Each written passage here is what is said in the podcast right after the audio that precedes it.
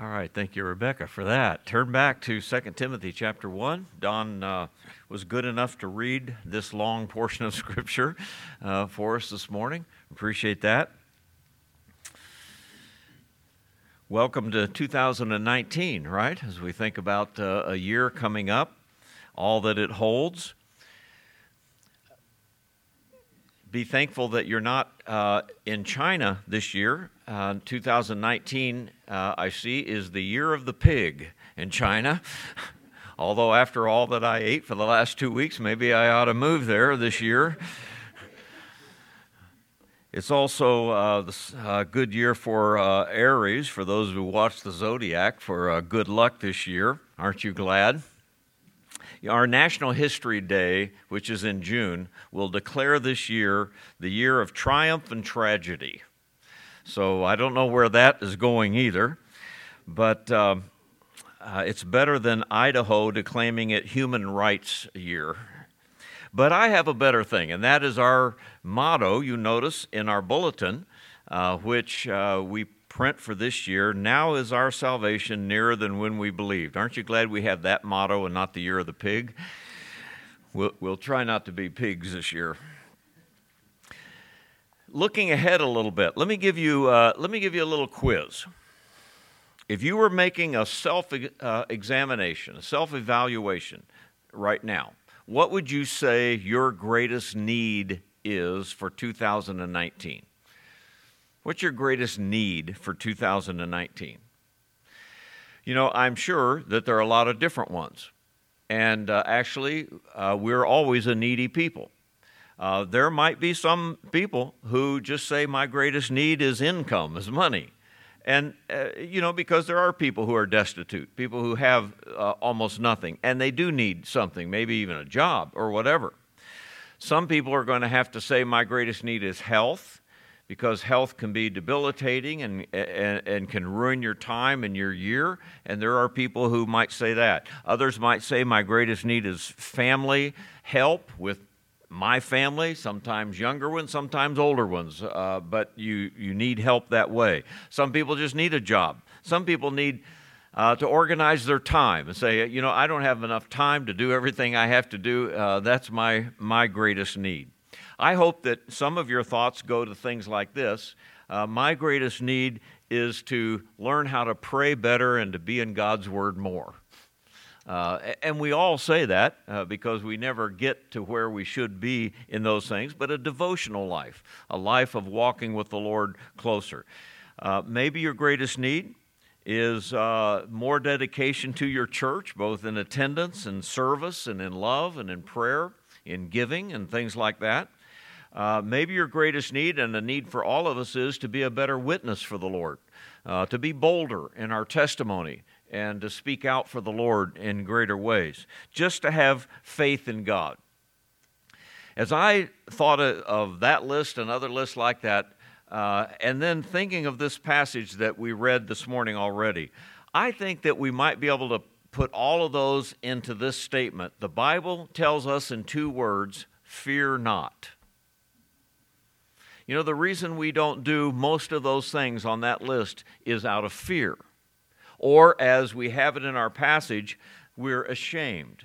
The reason we don't speak out more, isn't it? We're, eh, because of fear and because we might be ashamed. The reason maybe we don't live the Christian life the way that we should is what others will think about us if we do, because we're kind of ashamed of it or we're afraid. You know, I was thinking of John on the Isle of Patmos. You know, in, in 95 AD, John, the last living apostle, no doubt an old man by then, is a prisoner and left out on that rock to die. I've never seen Patmos myself. I saw a place called Bass Rock off of the uh, in the North Sea off of Scotland, and it's a big rock out in the North Sea. They take prisoners out there and they leave them on that rock to die. Don't go back and get them and they die out on that rock. John was facing something like that in his older years, and no doubt his need was uh, food, clothing, and shelter. Uh, and yet, God comes to John and says, I'm going to get you off this rock, and then I'm going to give you the hardest job of your life. And you're going to write this book, and you're going to go back and send it to all of these churches, and they're not going to like it one bit. and yet, he did it. And John's standing on that isle, and Jesus appears to him. And when he sees Jesus in all of his glory, he falls on his face as if he were dead. And the Lord puts his hand on him and says, Fear not. I am the first and the last. I am he which was dead and am alive forevermore. Behold, amen. And John says, Then I can do it. Our problem is fear, and yet God constantly is saying to us, Fear not. Let me take you to our passage here in an introductory way uh, with these thoughts in your mind, beginning in verse 6, where Paul says now, and by the way, Paul is an older man, and Paul is in prison, and he's in Rome. Uh, he will die there. He'll be beheaded there. He'll never get out of prison. And he's writing back to young Timothy.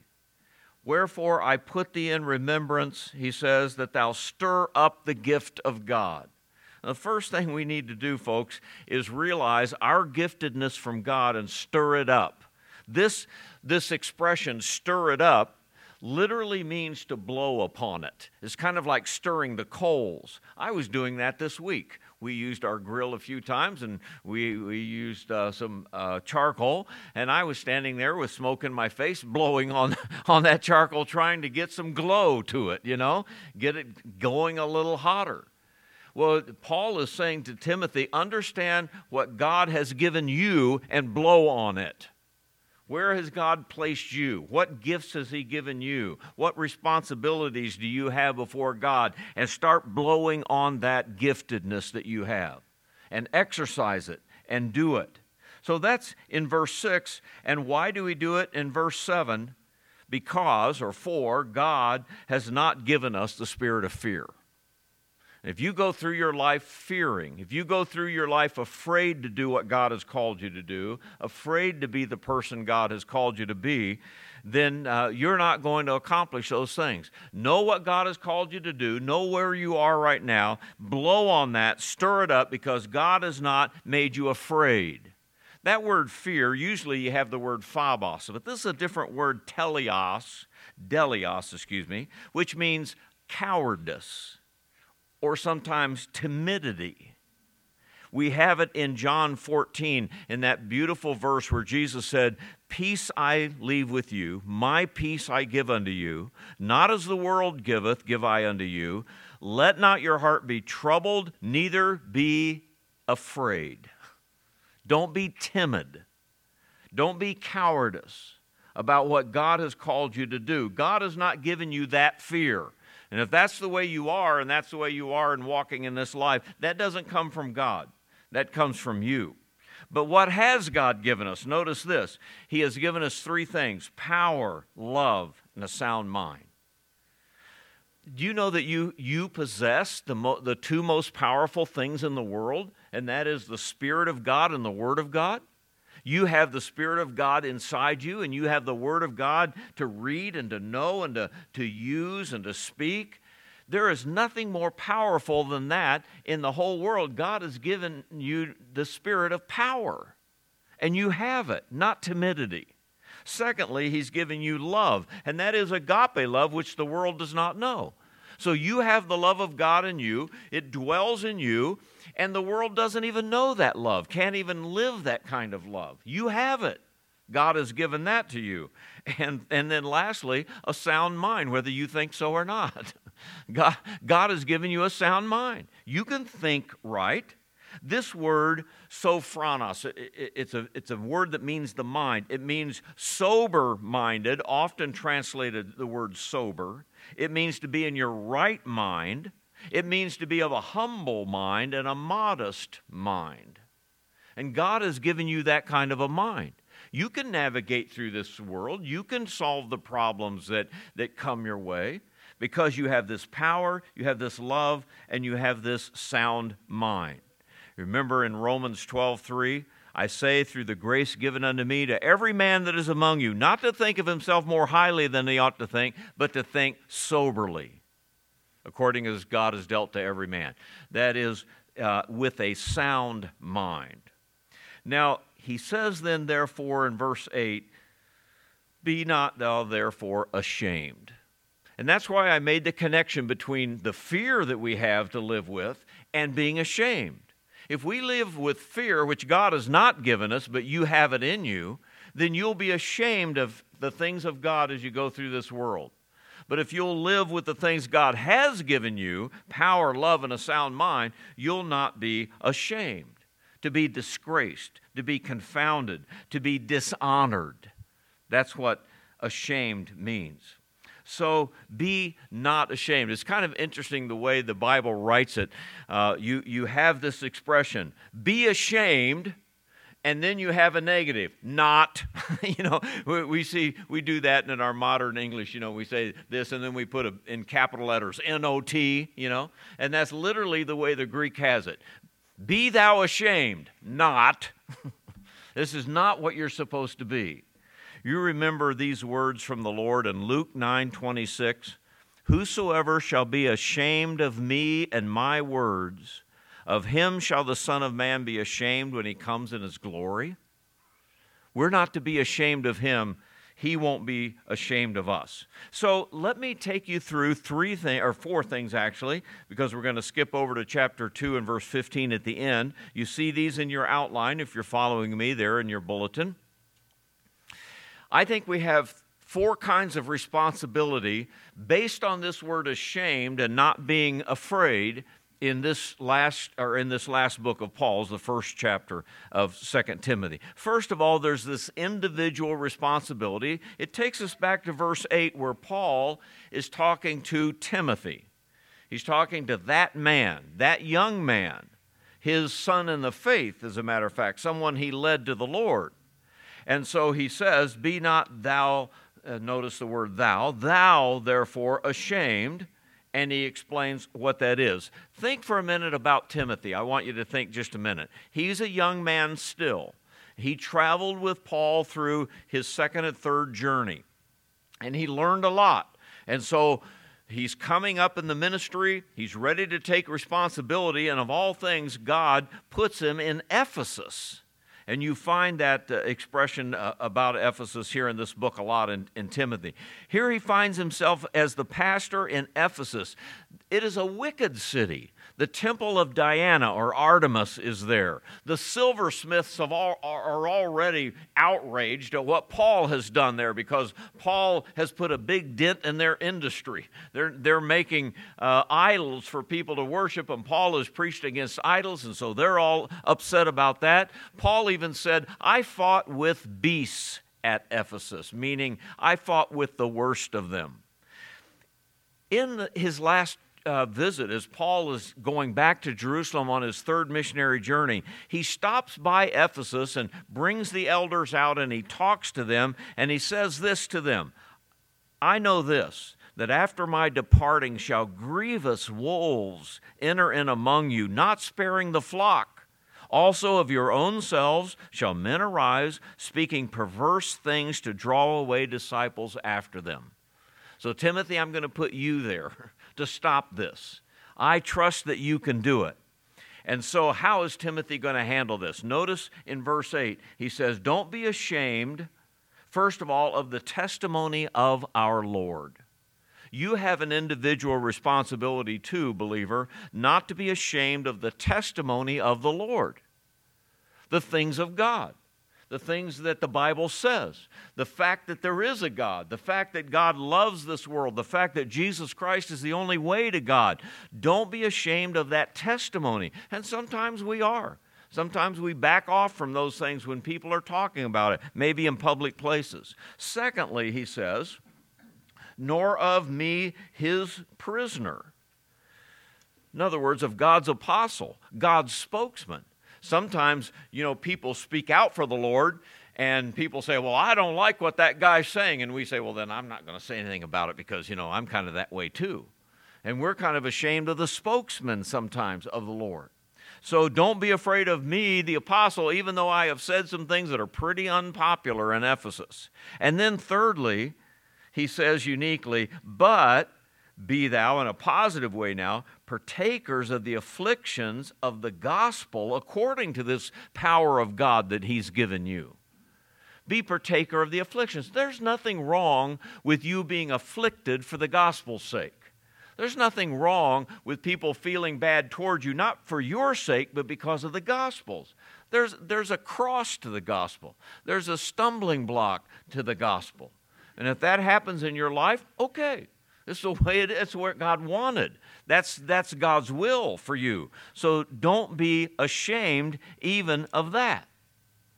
You know, I, I thought today in our day, uh, as much as any time, image is everything. You, you have a certain image, and with, with, with instant communication and, and, and uh, social media and all, we have this image that we keep up. And we're very conscious of our image. Maybe what we look like, but what other people think of us, what they know of us, what goes on our Facebook page or whatever it is. We have this image. And you know, Christianity isn't always good for your image. Well, it is as far as God's concerned. But as far as this world's concerned, you know, you're not going to be a partier like some people you know, maybe, and maybe some of your friends. You're not going to do some of those things with them, so it's going to hurt your image a little bit. You're not going to speak crudely as some people speak, and that may put you down a notch. I went into a business place this last week uh, Aaron, you were with me, and Blake was with me, and uh, at the shooting range actually. and, and, we go up to the counter to pay, and the first thing the guy does is you say blankety blankety blank uh, to people he doesn't even know. Not not cussing me out. I mean, it's just the way he talks. You don't talk that way. You may not have certain friends in this world and you're not going to be immodest like many of your friends are going to be and many people are in this world. And so it might hurt your image a little bit, is what I'm saying. But you know what? That's okay if that's the way it is. I was reading uh, yesterday morning in Matthew 25. Uh, you know about that uh, parable of the talents where, where the, the steward passes out talents. And here, here is uh, one for each of you. And one guy multiplies it in, into 10 talents, and the other multiplies it into five talents. And then the last one comes along, and he has one talent, and that's all he's got. And he went and hid it.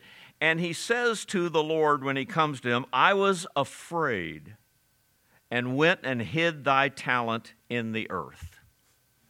I was afraid. You know, I think that's exactly what Christian people do sometimes with the very gifts and talents uh, that God has given them.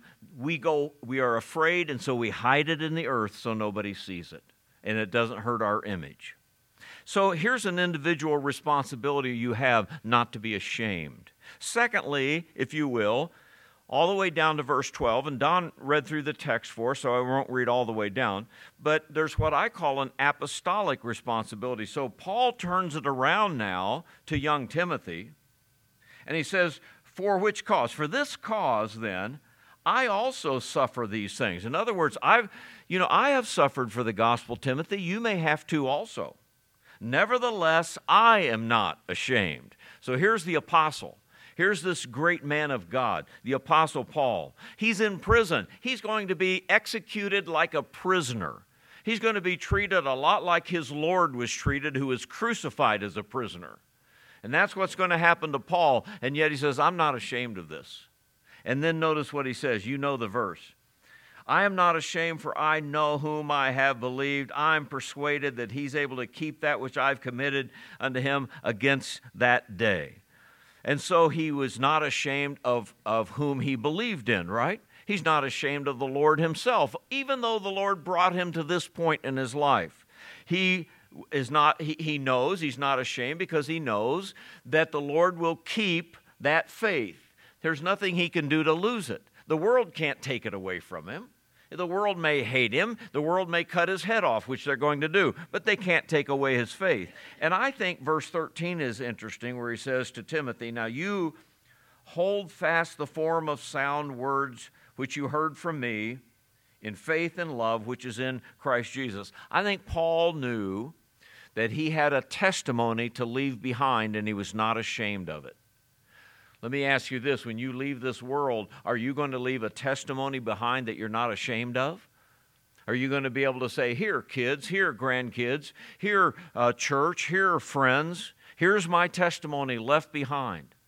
Paul was not ashamed of that testimony.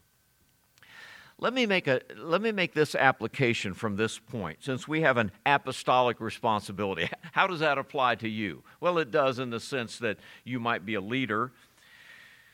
But I want you to notice this too. The apostles left us the word of God. These men, Paul and, and Peter and Jude and John, they left us the Word of God. And I ask you, are you ashamed of the apostles' writings? Are you ashamed of what the Word of God says? Paul says in 1 Corinthians 2:13, which things also we speak, not in words which man's wisdom teacheth, but which the Holy Ghost teacheth. In other words, what I write to you is from the Holy Spirit. Peter said, The prophecy came not in old, uh, in old time by the will of men, but holy men of God spake as they were moved by the Holy Ghost. That is, the writings of Scripture are the writings of the Holy Spirit. Jude says, earnestly contend for the faith. John, the Lord said to John on that Isle of Patmos, You write the things that I'm showing you. And you know what I find? I find that sometimes we're kind of afraid of the Word of God itself in our day. What the Bible teaches plainly, the world does not like and does not accept. And so we kind of soften it down too. We don't earnestly contend for it. In other words, uh, here's a good example. I, I read today. Rebecca had had read this, and I went online and looked at it. Do you know the? You know what New York City did for 2019? New York City passed a law, actually eliminated a law that would prohibit this. That if you want to claim you have no sex, that is, you're not male or female, you can change your birth certificate to be a X. You're not male or female. You can do that legally in New York. And for any baby that's born in New York, you do not have to put on that birth certificate, either male or female. You can put X or unknown on the baby's birth certificate. Thank you, New York. You know, uh, isn't it wonderful that we get these great things out of New York? But I tell you, folks, 2019 and the years ahead, we are going to deal with this LGBTQ uh, and so forth more than you know. And this is what the world thinks right now. And for you to claim that they are not what they claim to be is going to be controversial and they are not going to like it. So I ask you, are you going to stay with the apostles' words or not? Let me read you what, what Matthew recorded that Jesus said when Jesus was asked about uh, marriage. He said, Have you not read that he which made them, this is Matthew 19, 4 and 5, by the way, Matthew 19, 4. Have you not read that he which made them at the beginning made them male and female? Now that's what Jesus said. Do you believe that? Or do you believe that there are some people that aren't male or female? You know, it's just craziness, isn't it? I mean, I was in the delivery room when our kids were born. I could tell you right away what they were. I mean, it's not hard to figure out, but this world can't figure that out. But in the beginning, God made them male and female. Then it says, For this cause shall a man, that is a man or a woman, a man or a woman, leave father or mother, man, father or mother, and cleave unto his wife, they shall be one flesh. Now, that isn't hard to figure out. That's what Jesus said. And yet, I'm telling you, folks, that that is not going to be popular if you hold on to what Matthew recorded and what Jesus said. That is not where our country is going. And it is going to be controversial. And, and even churches may, may be in trouble in various states because of this kind of thing. I call it the paganization of America. This is, this is a human being looking at God in the face and saying, I don't believe what you said about me being created in your image. I deny the way you made me. I deny your image inside me. I will not accept the way you made me. As obvious as it is, I'm not going to accept it. That's what it is. That's paganism. And it's upon us, and yet we're going to have to either believe God's word or not. So I just say, as, as apostolic responsibility, when the word of God says something, folks, take what the inspired apostles wrote. And that's what Paul is saying to Timothy. Look at verse 14. That good thing which was committed unto thee, keep by the Holy Ghost which dwelleth in us. Thirdly, there's a missionary responsibility, if you will. And I like uh, these three verses, 16 through 18, because of this man named Onesiphorus. So in verse 16, the Lord give mercy unto the house of Onesiphorus. Now, this man, we see his name a couple times in Scripture. Uh, we see it in uh, uh, chapter 4, verse 19 of this very book. He'll mention him again. And he's from Ephesus. And from Ephesus, he has traveled to Rome, where Paul is in prison. Paul is in the Mamertine prison. Paul is a, a, now a wicked prisoner who has to be killed. And notice it says, He oft refreshed me and was what? Not ashamed of my chain. When he was in Rome, he sought me out very diligently and found me. So the Lord granted unto him that he may find mercy of the Lord in that day.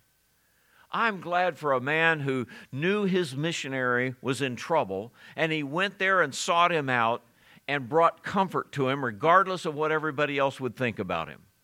Isn't that great?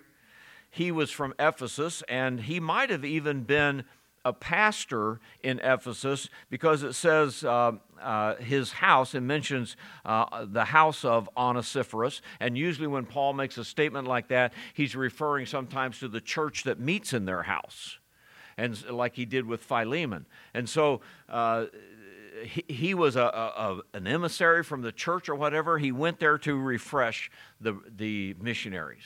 You know, you have brethren in the world. Did you, do you know that? Do you know that you have brothers and sisters in Christ who are suffering in this world? Do you know that there are places in this world where they don't have the freedom to do what we're doing this morning? Where it's very dangerous to do it? We have missionaries that our church supports, don't we? Who are in places of the world right now where they could be arrested just for preaching the gospel. Many places of the world are like that. And, and people can suffer greatly from it. So we have a missionary responsibility to not be ashamed of what we're doing for the gospel's sake. Not be ashamed of our missionaries, not be ashamed of our brothers and sisters in Christ, wherever they may be, who are doing the work of Christ. It's very easy, then, I think, to make application uh, of this. And, and what would that application be? Well, let's help them out when they're on deputation and furlough, right? When they come by, you know that sometimes we can't support everybody uh, month by month, but let's give them a love offering, which you guys are great at doing. Let's, let's let them speak to us. Let's uh, pray for our missionaries, right? Let's give them support. I hope that uh, uh, we're going to make a, a, proposal to you that we raise our missionary support a little bit this year. It's kind of time that we do that. Let's help them out. Let's have personal knowledge of our missionaries. Read their letters. Know the struggles that they're going through. Pray for them specifically about those kinds of things you can have a, uh, you can be unashamed, let me put it that way, of our missionaries if you'll do these kinds of things. So there's a missionary responsibility. And then lastly, we skip all the way over then after Paul does three things. He, he, he gives an individual message to Timothy, he talks about himself as the apostle, he talks about uh, wh- what Onesiphorus did for his missionary, and then in chapter 2 and verse 15, another very familiar verse study to show thyself approved unto God, a workman that needeth not to be ashamed. Those of you who were ever in Awana, remember the Awana verse, and this, this was it. Learn the Word of God and memorize it so that you won't be ashamed and you'll have something to say in defense of your faith sometime. I think this is a responsibility given to all of us, and so I title it, number four, a 2019 responsibility. Study to show thyself approved. That expression is literally be eager to present yourself unashamed. Be eager to present yourself approved. Be eager to do this. I want to be approved of God. I want to be prepared. I want to study, as it were, that I might not be ashamed of my faith. That's the idea here. Now, the, the workman is interesting, and I, there's another interesting word in this verse, and that is rightly dividing. And you, you get to that old expression, rightly dividing the word of truth. It literally means to cut straight. You have the word cut and you have the word straight put together in one word in that language.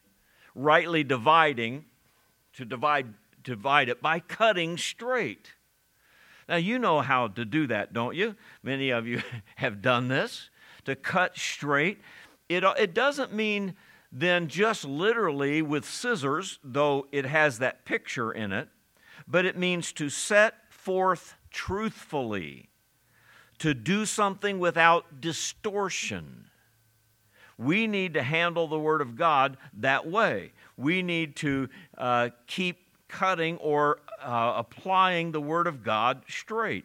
You can make a, all of you have made a pattern on something, right? I was recovering a Bible this week, you know, and I have to put it out there, and I, here's the leather, and I have to measure it around, and then I have to take scissors and I have to cut on that leather because it has to fold just right and be just right. And so you are cutting straight so that what you're going to use that for will apply properly. You do that with material, you do that with paper, you do that with an envelope, whatever. You do that all the time.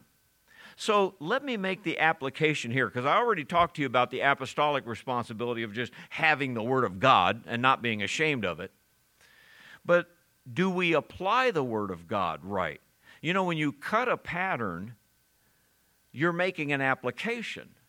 You're cutting it from the original, and then you're going to make something else. And so when we rightly divide the Word of God, when we cut it straight, we are interpreting it right so that we can apply it correctly in our lives. And if we have if we have no desire to eagerly present ourselves a good cutter, then we'll never have the application right in our lives and we need to have it in our lives. Let me remind you of these verses. You remember these that, that uh, Paul has said often. 2 Corinthians 2.17, We are not as many which corrupt the word of God, but as of sincerity, as of God, in the sight of God speak we in Christ. Or 2 Corinthians 4 2. We have renounced the hidden things of dishonesty, not walking in craftiness, nor handling the word of God deceitfully. That's not cutting it straight.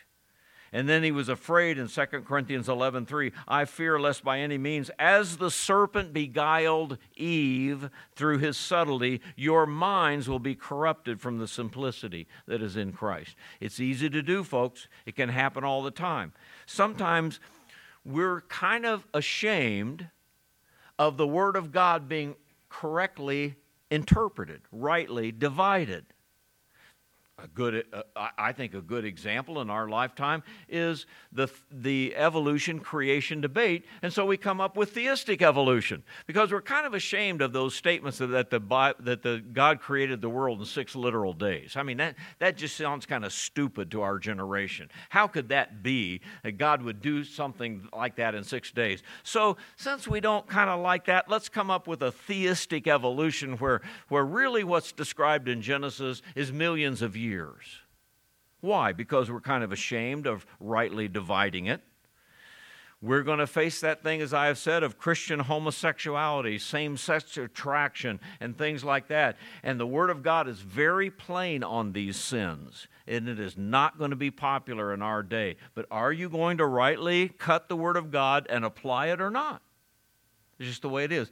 I read uh, th- this week where, where, where Paul in, F, in the book of Ephesians says, This is a great mystery, but I speak concerning Christ and the church that the Catholics uh, reprint that as, This is a great sacrament. Not a great mystery, but a great sacrament. So that if you're going to come into the mystery of Christ, you have to come in through the Roman church by sacrament. Is that properly cutting it? But you know, we don't want to offend our Catholic friends.